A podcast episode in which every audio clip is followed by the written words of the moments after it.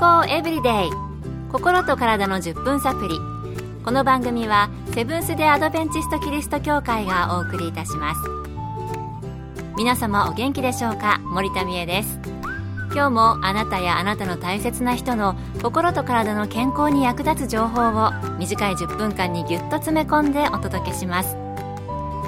セブンス・デ・アドベンチスト・キリスト教会は社会奉仕をモットーに世界中で病院や学校も運営しています。日本でも東京神戸沖縄の3カ所の病院をはじめ福祉施設などの運営を通して皆様の健康と医療福祉の発展に携わってまいりました。なおこの番組は健康情報番組で医師のアドバイスや治療に代わるものではありません。すでに投薬を受けている方また病院に通われている方はかかりつけの医師の指導のもとこの番組の情報も参考になさってくださいあなたはレストレスレッグ症候群聞いたことありますか？ムズムズ足症候群とも言うらしいのですが足がムズムズするということなんですが、水虫とか貧乏ゆすりとはまた違うんでしょうね。不思議な名前の病気です。今日のトピックは、レストレスレッグ症候群です。今回は脳神経外科専門医で、現在はアメリカのカリフォルニア州ロマリンダ大学の研究室で研究中の岡田武先生のお話をお送りします。レストレスレッグ症候群とは、ムズムズ足症候群とも言われており、ご高齢の方に多い病気です。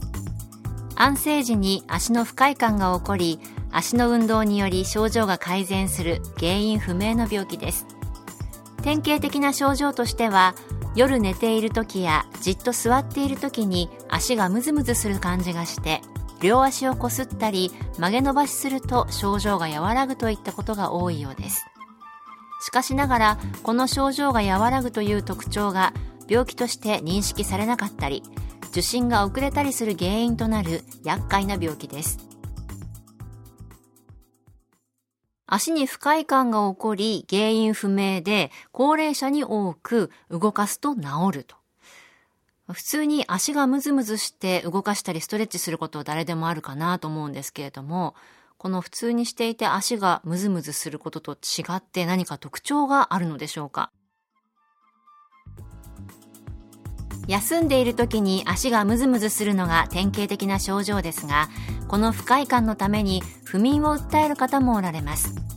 それからこの病気は周期性四肢運動障害という別の病気を合併することが多いと言われています。こちらは睡眠中に無意識に手がピクピク動いたり足を蹴り上げたりする病気です。こちらも眠りが浅くなる原因となり日中の眠気や倦怠感などにつながります。なるほど。休んでいる時に足がムズムズするんですね。そして他の病気と合併すると無意識に手がピクピクしたり足を蹴り上げたりして夜眠れず不眠や倦怠感の原因になるということでした。結構厄介かもしれません。健康エブリデイ心と体の10分サプリこの番組はセブンス・デ・アドベンチスト・キリスト教会がお送りしています。今日はレストレスレッグ症候群について、脳神経外科専門医で、現在はアメリカのカリフォルニア州ロマリンダ大学の研究室で研究中の岡田武先生のお話をお送りしています。それでは何がきっかけでこのような症状が出てくるのでしょうか引き続き岡田先生のお話です。原因は現在のところ分かっていませんが、脳の中で運動のバランスを調整している大脳基底核と呼ばれる部分に異常があると言われています。大脳基底核では情報のやり取りが主にドーパミンという物質によって行われています。このドーパミンがうまく働かなかったり途中で壊れてしまうことで病気が起こるのではないかと考えられています。それから原因ではありませんがこの病気を引き起こしやすい因子として貧血糖尿病慢性腎臓病及び肝臓病などの病気。また喫煙やカフェイン摂取他にも肥満や妊娠中の方などが挙げられます。また一部の精神科での薬の副作用でこの病気を引き起こすこともあります。そうなんですね。もしかしたら脳のある部分の異常で起こっている可能性があるということでした。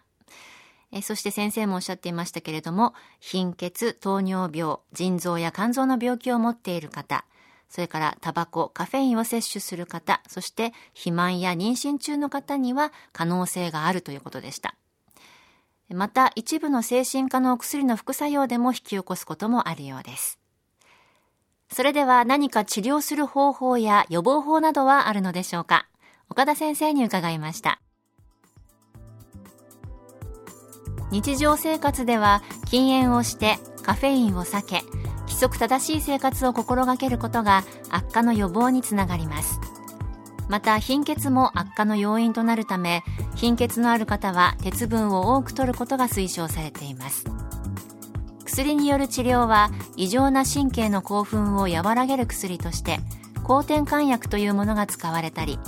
うまく働かないドーパミンを補充する目的でドーパミン作動薬という薬などが使われます。それからこの病気により不眠症を伴う方には睡眠導入剤を用いることもあります。ただしこれらの薬は急にやめると副作用が強く出ることがありますので症状が良くなっても自己判断で中断せず十分に医師と相談して治療を行うことが重要です。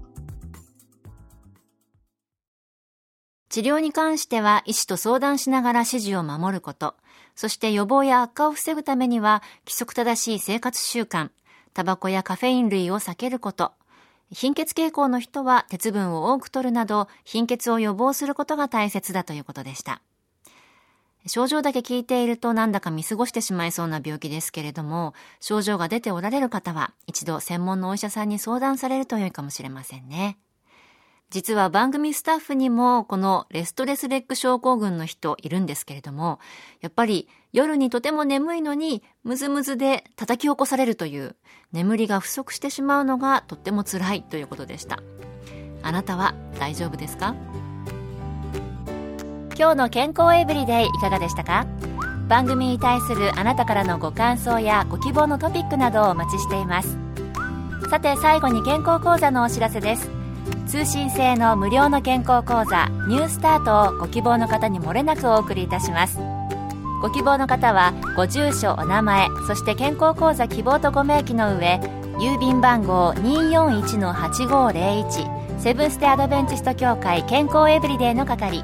郵便番号241-8501セブンステアドベンチスト協会健康エブリデイの係までお申し込みください。ウ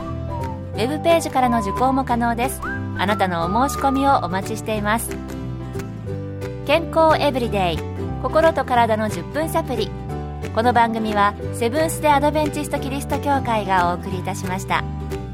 来週もあなたとお会いできることを楽しみにしています。それでは皆さん Have a nice day!